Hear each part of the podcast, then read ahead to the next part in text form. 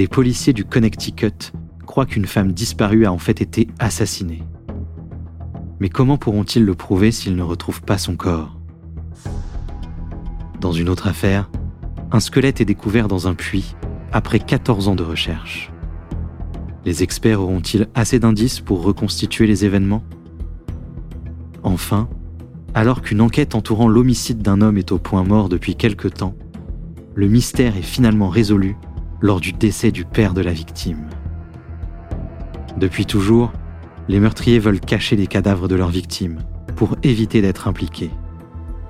Mais maintenant, la police scientifique sait rendre justice, avec ou sans corps.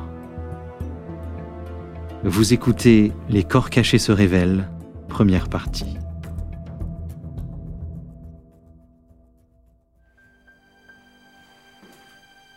Le cadavre d'une victime est généralement le premier indice important lors de l'enquête d'un homicide. Mais sans le corps, comment capturer le meurtrier? Comment même prouver qu'un meurtre a été commis? En novembre 1986, la police d'État du Connecticut était aux prises avec ce problème. Dans la ville paisible de Newton, Helle Crafts, une hôtesse de l'air de 38 ans, avait disparu. Elle avait laissé derrière elle son mari, Richard, et leurs trois enfants. La disparition de Helle ne surprit pas Richard d'autre mesure puisqu'elle avait demandé le divorce quand elle avait découvert qu'il avait une maîtresse. Mary Thomas, la gouvernante de la famille, était quant à elle très inquiète elle avait commencé à avoir des soupçons en découvrant des taches sur la moquette près du lit, du côté où dormait Haley. Elle téléphona à la meilleure amie de Haley qui à son tour appela son avocat. Selon le détective de la police d'État Joseph De Stefano, Haley se croyait en danger de mort. Haley avait dit à son avocat que si jamais elle disparaissait ou qu'il lui arrivait quoi que ce soit de bizarre, de ne pas présumer qu'il s'agissait d'un simple concours de circonstances. Selon elle, cela signifiait que quelque chose d'anormal s'était produit et qu'il fallait faire enquête. Comme elle l'a prédit, elle a disparu. Les policiers interrogèrent Richard Crafts. Même si sa relation avec elle était tumultueuse, il n'avait rien d'un criminel. Il était pilote de ligne. De plus, il était agent de la paix, il avait donc fait serment de faire respecter la loi. Mais en interrogeant les amis de Henley, les enquêteurs commencèrent à avoir des soupçons à son égard. Lorsqu'on a demandé à Richard où, à son avis, se trouvait Haley, il a donné de nombreuses réponses. Il a d'abord dit qu'elle était chez sa mère, et puis il a dit qu'elle était allée voir sa sœur, avant de nous dire qu'il l'ignorait. Cela ne correspondait pas aux réponses qu'on obtient en général d'un mari dont la femme vient de disparaître. Cela a commencé à semer des doutes dans notre esprit. Les policiers disposaient maintenant d'assez d'informations pour obtenir un mandat de perquisition. Ils ignoraient cependant encore s'ils avaient affaire à un homicide. Nous n'avions pas de réponse, que des questions. Les enquêteurs espéraient que la chambre à coucher des Crafts fournirait des pistes. Quand ils disposèrent enfin du mandat de perquisition, ils constatèrent que la chambre était vide. Kraft se justifia en déclarant qu'il avait décidé de changer la moquette. Tentait-il de dissimuler des indices? Richard Kraft partit alors en Floride pour la période des fêtes. Il avait plus d'une longueur d'avance sur les policiers. Quelque chose s'était produit dans cette chambre, mais il fallait espérer que le suspect n'avait pas éliminé tous les indices. Certains des meubles avaient été temporairement placés au sous-sol. Avant de commencer leur examen, les enquêteurs appelèrent une amie de Haley afin qu'elle leur décrive la disposition des meubles dans la chambre. Une fois les meubles remis en place, l'équipe d'experts remarqua des taches de sang sur le côté du matelas. On fit appel à l'expert Henry Lee pour interpréter les éclaboussures de sang. En général, lorsqu'on frappe quelqu'un une seule fois, il n'y a pas d'éclaboussure. Le sang afflue autour de la blessure. C'est la deuxième fois qu'en assène le cou qu'il se produit des éclaboussures de sang. En examinant la grosseur des taches et l'endroit où elles avaient abouti, Lee put déterminer que le sang avait été projeté à une vitesse moyenne. Cela donnait certaines indications sur l'arme du crime. Il devait s'agir d'un objet contondant, mais il était impossible de savoir s'il s'agissait d'un marteau, d'une hache ou d'une lampe de poche.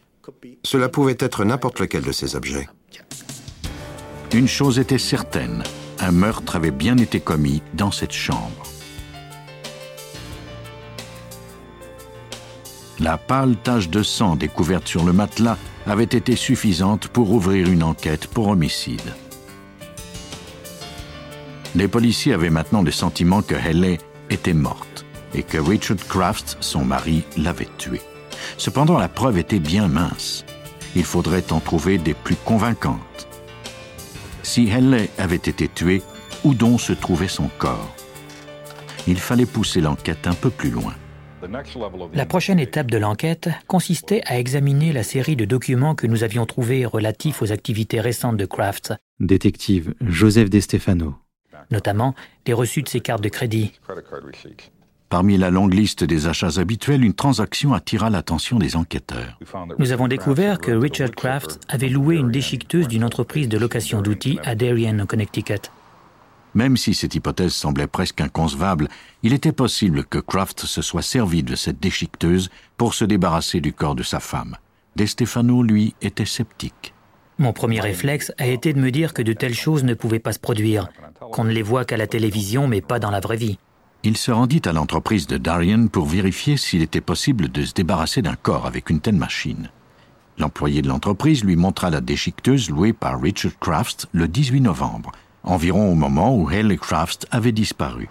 Les imposantes lames peuvent déchiqueter tout ce qui se trouve sur leur passage, mais l'ouverture ne fait que 30 cm de largeur. Disposer d'un corps à l'aide de cette machine est complexe, mais pas impossible. Cette hypothèse semblait toutefois assez extrême. Pendant que De Stefano enquêtait à propos de la déchiqueteuse, certains de ses collègues demandèrent aux employés de la voirie s'ils avaient vu quelque chose d'étrange. Un travailleur déclara qu'il était à l'extérieur aux premières heures du 19 novembre quand il avait aperçu quelqu'un en train de faire fonctionner une déchiqueteuse sur River Road, près de la rivière Ousatonic. Ce témoignage inespéré allait donner une chance aux enquêteurs. Ils portèrent leur attention sur River Road. Lorsque les détectives se sont rendus à l'endroit en question, ils ont trouvé des fragments de bois au sol. En explorant le secteur un peu plus, ils ont découvert des enveloppes dont l'adresse de retour était celle de L.A. Craft. À ce moment-là, nous avons compris que nous avions affaire à une enquête très inusitée. Les experts recueillirent 33 sacs de débris près de River Road. On envoya les sacs au poste de police où l'on examina leur contenu morceau par morceau.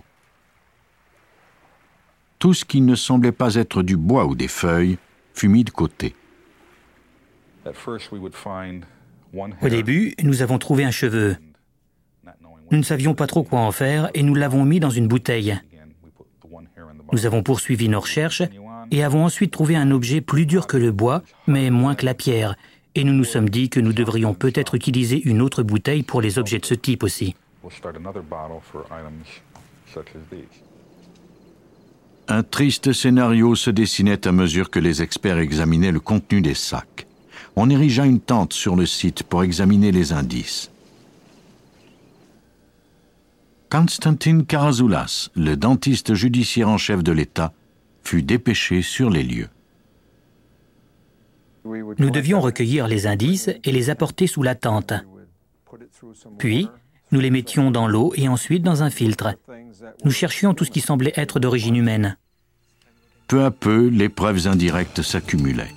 Le sang dans la chambre à coucher, la location de la déchiqueteuse et les fragments non identifiés parmi les copeaux de bois.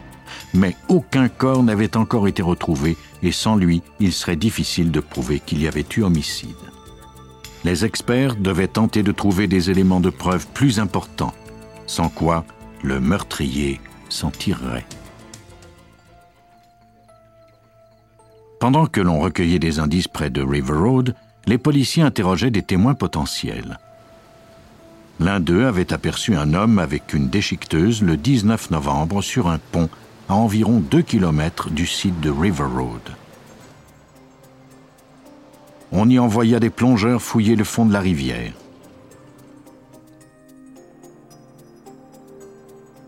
Sous un pont, il n'est pas rare de trouver toutes sortes de vieux objets abandonnés dans les eaux.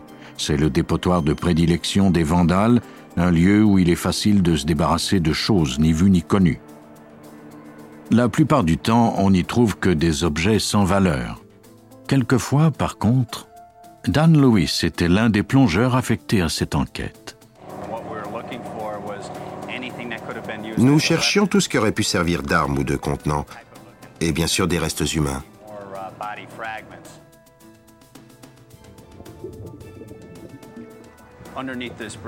Sous le pont, il y avait beaucoup de parcomètres, de panneaux routiers, de chariots de supermarché. Le genre d'objet qu'on retrouve là fréquemment. Quelque chose comme une scie mécanique ou une arme quelconque était par contre complètement inhabituel. Quand ils sont sortis de l'eau avec la scie, nous nous doutions bien que cela était relié à l'affaire. Tout comme les autres indices, le lien entre la scie et le suspect était ténu. L'outil fut envoyé au laboratoire de l'expert Henry Lee. Pendant ce temps, sur le site de la tente, le détective De Stefano fit lui aussi une découverte révélatrice. J'ai passé les débris au tamis. Comme d'habitude, je les ai rincés et je les ai tâtés un peu de la main pour voir si je les avais assez rincés. On s'habitue à toucher les fragments de bois. On reconnaît leur consistance au toucher. J'ai senti que quelque chose n'était pas de la même matière, c'était un peu visqueux. J'ai pris le fragment et je l'ai mis sous une lumière pour mieux le voir. C'était le bout d'un doigt. On ne pouvait pas encore prouver qu'il s'agissait du doigt de Helley, ni déterminer qui était le meurtrier. Mais de toute évidence, on était confronté à un cas d'homicide. Tous ces fragments deviendraient significatifs au laboratoire lors de l'examen de la scie. On ne jette pas une scie dans une rivière sans avoir une bonne raison. Au début, nous ignorions pourquoi la scie se trouvait là et nous ne savions pas si elle était reliée à notre affaire. Mais en l'examinant, nous avons trouvé les minuscules fragments d'un cheveu. Lors de l'examen au microscope, nous avons constaté qu'il était humain.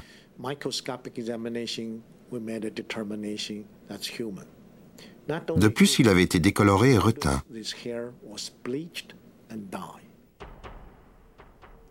Pour Hélène Pagliaro, l'assistante d'Henry Lee, ses cheveux étaient devenus chose courante. Elle en avait déjà trouvé plus de 2000 parmi les fragments de bois examinés.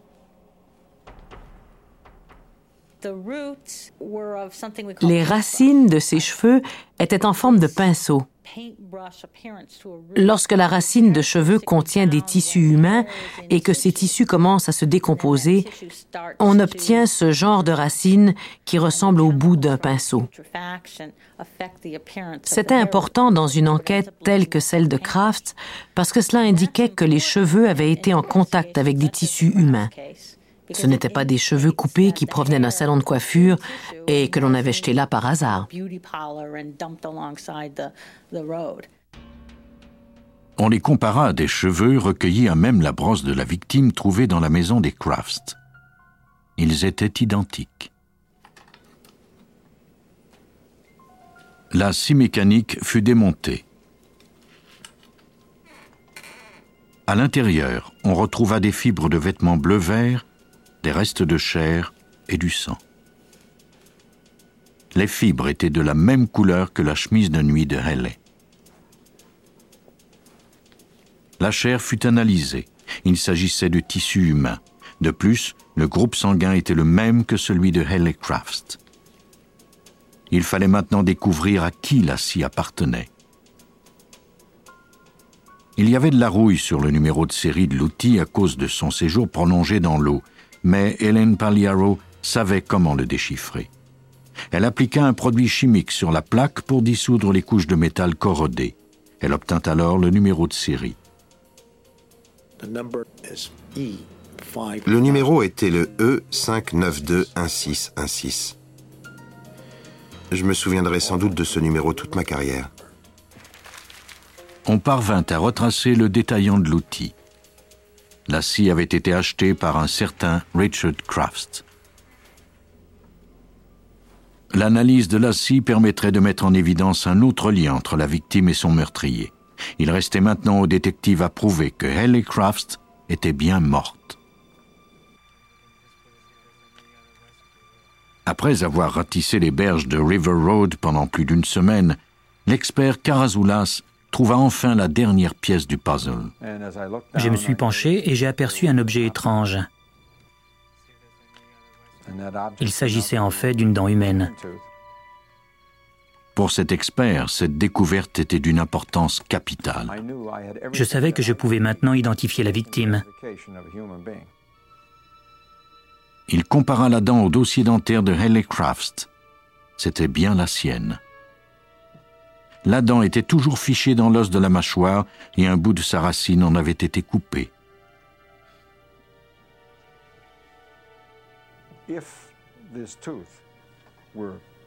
Si la dent avait seulement été arrachée, nous n'aurions pas retrouvé ce type de fracture et elle n'aurait pas été attachée de cette façon à l'os. On a appliqué une force pour casser cette dent et écraser ainsi la mâchoire. Cette force pouvait avoir été appliquée par la scie mécanique ou encore la déchiqueteuse. Il y avait un lien direct entre Richard Crafts et ces deux outils, ainsi qu'avec la victime, sa femme, Halle Crafts. Le filet se resserrait autour de ce pilote de ligne. L'état dans lequel la dent avait été retrouvée, les cheveux et les tissus humains permirent au coroner de déclarer deux mois après sa disparition que Haley Crafts était bien morte.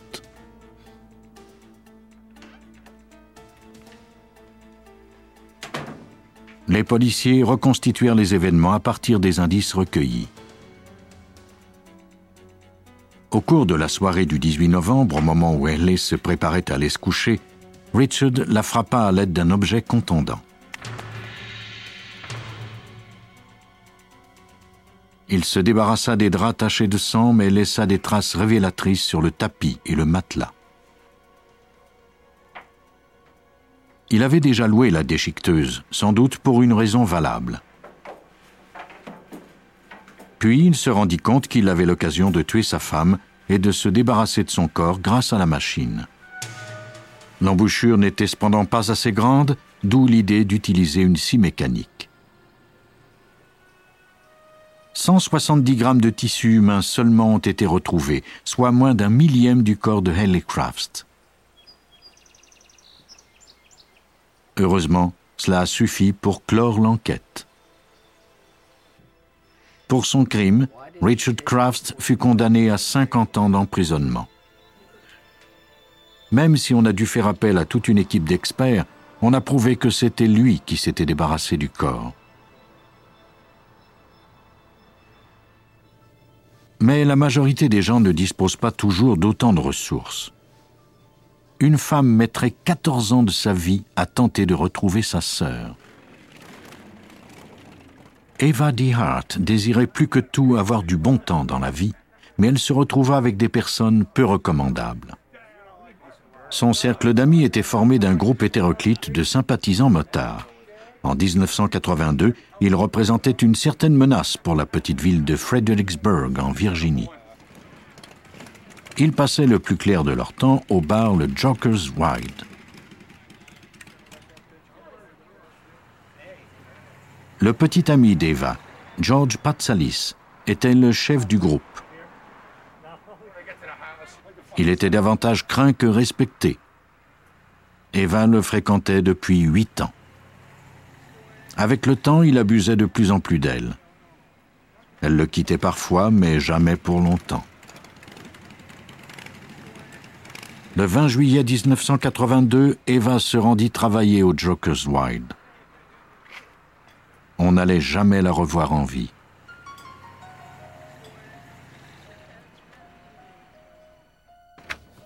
Le lendemain, la famille d'Eva constata qu'elle n'était pas rentrée et appela le service de police de Stafford County. Le détective Billy Bowler nous raconte comment l'enquête a commencé. Au début, nous avons ouvert une enquête pour personnes disparues. Notre shérif était alors le détective en chef. C'est lui qui a commencé cette enquête. Il a interrogé les membres de sa famille et Patsalis. Ce dernier lui a remis une lettre d'Eva. Les membres de sa famille ont confirmé qu'il s'agissait bien de son écriture. C'était une lettre dans laquelle elle lui annonçait qu'elle le quittait et qu'elle ne reviendrait pas. Si George savait où Eva était allée, il ne le dit pas pas plus d'ailleurs que les autres personnes interrogées. Sans aucune piste ni indice qu'un crime avait été commis, l'enquête piétinait. Je crois que Patsalis a été un suspect dès le départ, mais personne ne disposait de la moindre information. Il n'y avait pas de corps ni d'indices. Eva DeHart avait disparu. Les membres de la famille d'Eva étaient inconsolables. Debbie, la sœur d'Eva, soupçonnait qu'il y avait un pacte de silence au sein du groupe du Joker's Wild. Elle trouvait également que les policiers prenaient l'enquête à la légère. Pour retrouver Eva, elle savait qu'elle devrait poursuivre l'enquête seule. Debbie DeHart était résolue à découvrir la vérité à propos de la disparition de sa sœur. Elle n'hésita pas à harceler les membres du groupe du Joker's Wild l'un après l'autre. Elle les interrogea et nota tout. Elle savait que son seul espoir de retrouver sa sœur était de tirer le maximum d'informations des membres du gang. D'ailleurs, ces individus avaient toujours prétendu être les amis d'Eva. Malheureusement, aucun d'entre eux ne voulait parler. Ils craignaient trop George Patsalis. Les semaines se transformèrent en années, mais Debbie n'abandonna pas, même si elle était forcée d'admettre que sa sœur était sans doute morte. Mes amis me disent que lorsque j'ai une idée en tête, je ne l'abandonne pas. Je crois que j'ai toujours su qu'elle était morte, mais dans mon cœur, je désirais découvrir ce qui lui était arrivé.